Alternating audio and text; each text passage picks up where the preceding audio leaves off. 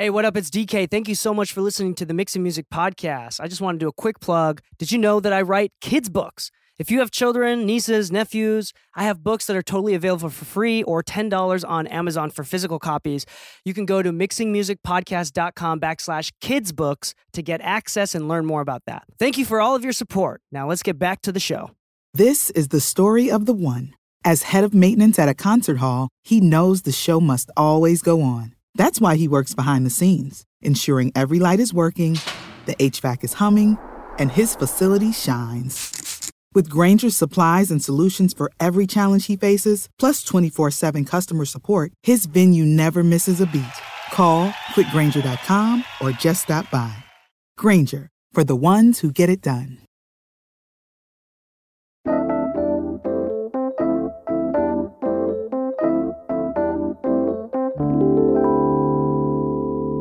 Two, three.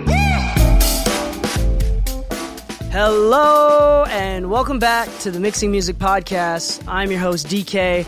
And today we have a very interesting episode. Today we want to talk about gain stage and gain, and not just in the mixing process, but also in the recording process. How much volume do you add in the mixing process? And and if it's hitting red if it's hitting yellow is it too much? Or, and not just mixing but also on the way in recording on the way in. How much gain do you, should you put on your microphone?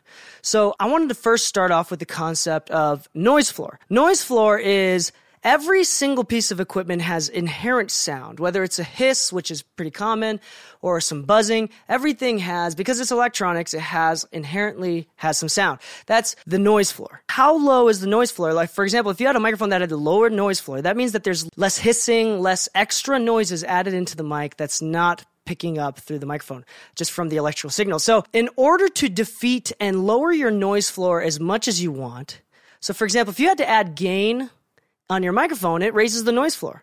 But also, if you had to add gain in your mixing, for example, if you get tracks that are really quiet, they're all across the board negative 30 dBs, and you had to raise them up, and by the time you hit mastering, they're all up 30 dBs, that means that the noise floor is going to be raised.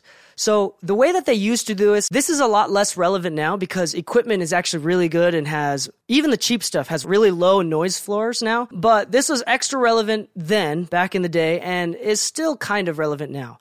So the reason why on the way in recording back in the day, you wanted to record as hot as possible, right? And that's why people talk about the Neve sound and how how awesome it is, how colorful it is, how dark it is, and everything, how warm everything is, is because they had to crank the volume. And if you crank the volume on the in the gain stage, in the uh, the first stage of the uh, the preamp, then it would have a lower noise floor later when you had to turn up the volume after in the mastering phase, right? Through tape or in the mixing phase. So because they recorded it hot, they didn't have to turn it up as much during the mixing and mastering phase.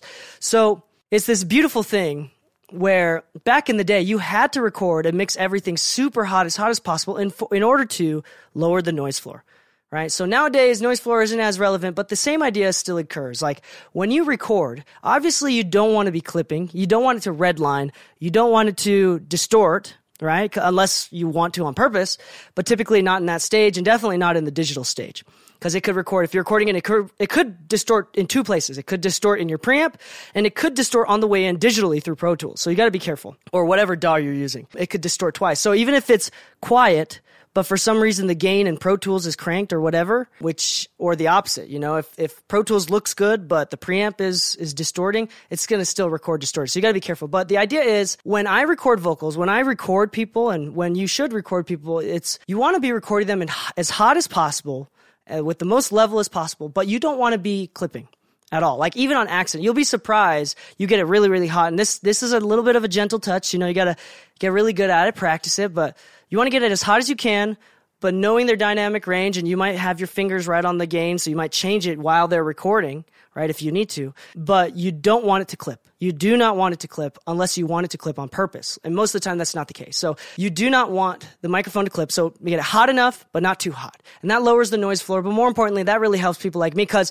sometimes I get mixes where people send me stems and they're literally like really, really quiet. And I have to turn them up and I can't get rid of the hiss that's just inherent in sound. And when I turn it up afterwards, the hiss gets turned up too.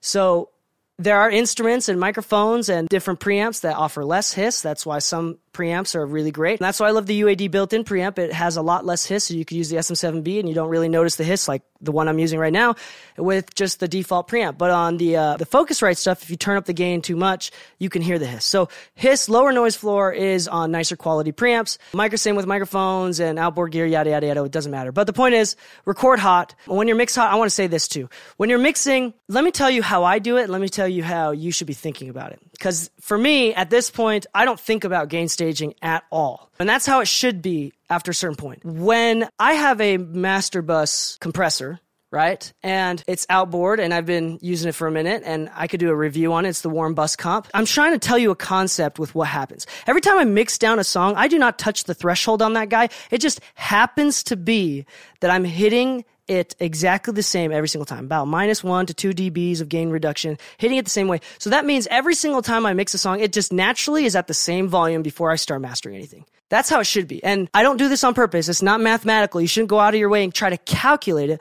But when I'm monitoring, I'm monitoring at the same volumes every single time I mix. So by the time when something's loud enough, I know that it's loud enough because of all the other hundreds of thousands of songs that I've mixed before. Like that's loud enough. That's the volume it should be. When I mix vocals, I turn the monitors down, but it's about the same level every single time and I turn it back up to about the same level that I leave it up every time. And so when I'm mixing, I mix it pretty hot. So it's not clipping. It's definitely not even close to clipping. Yes, I still use a limiter, but I definitely mix it hot.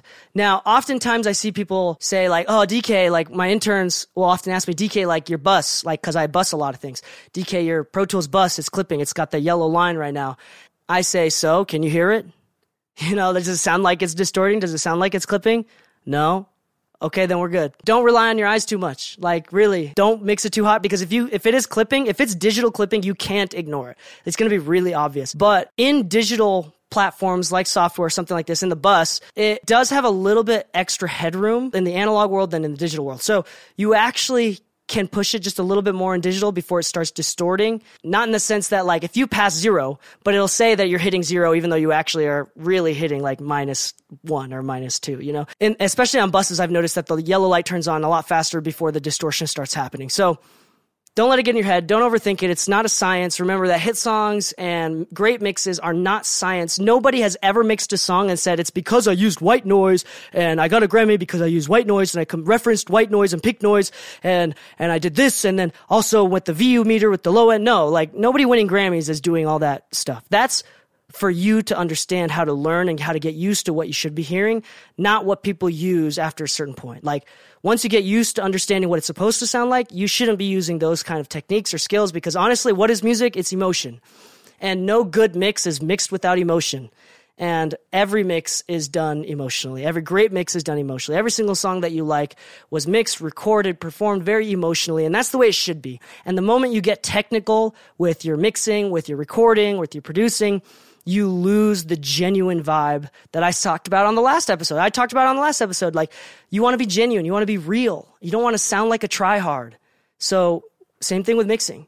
Don't use these crazy YouTube tactics and whatever. You might for once or twice just to hear what it sounds like, but you should get used to knowing what music sounds like. And if you listen to hours and hours of music every single day, then you definitely know what good music sounds like. How about instead of spending those on your AirPods, how about you spend the hours in, in front of your studio monitors or on the studio headphones that you use so you know what music is supposed to sound like? Because I'm telling you right now, I say this a lot. The biggest rookie mistake for mix engineers, this is mixing 101 right here for you for DK's version of it, is a lot of people mix to make it sound good out of their headphones or out of their speakers or out of their car.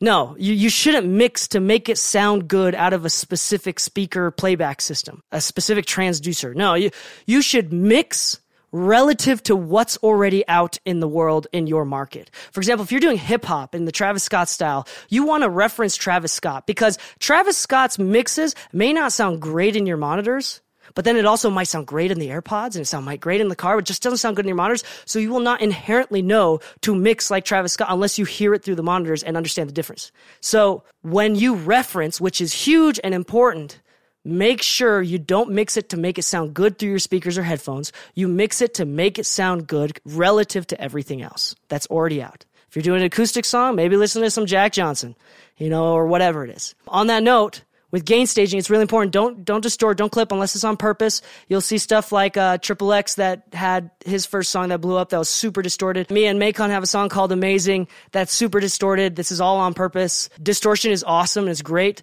And uh, as Jaycen Joshua says, nothing can fill an auditorium like a white man playing distorted guitar.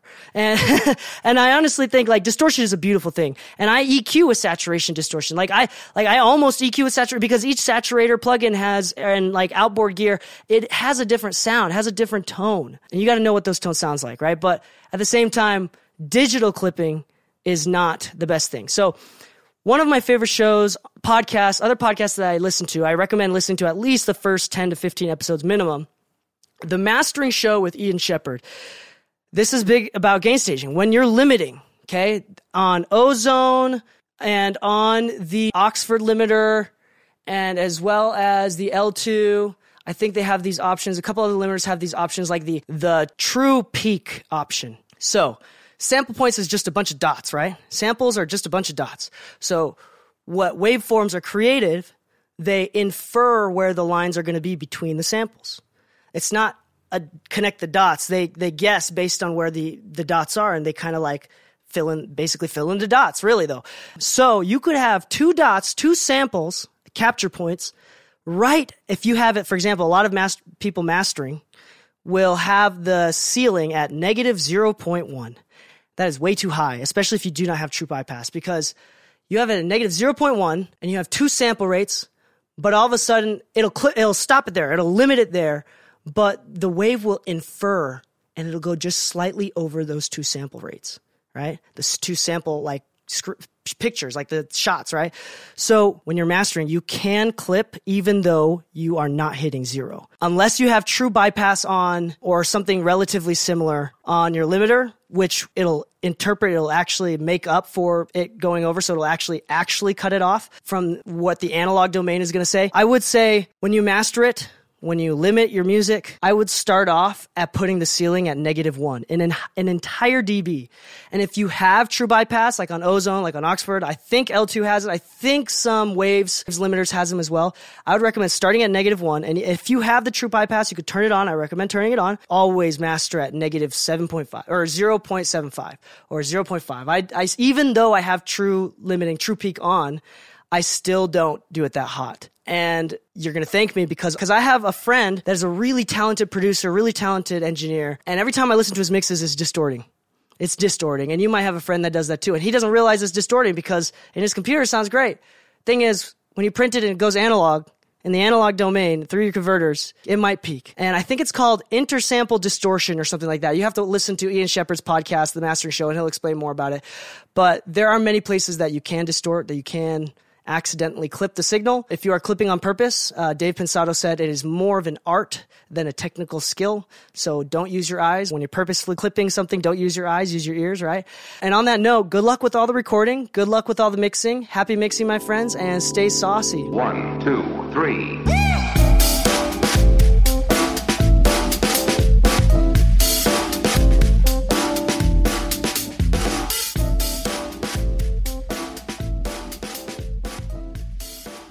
If you'd like to take advantage of my free guides and online videos, please check out links.dekmixes.com. That's links.dekei mixes.com. Psst. Hey, you. Yeah, you. Come join our Discord. The Mixing Music Discord server is filled with tons of awesome information and people. People that can help you out and information that can help you grow your business and to help you improve your mixes. So come join us and find the invitation link at mixingmusicpodcast.com.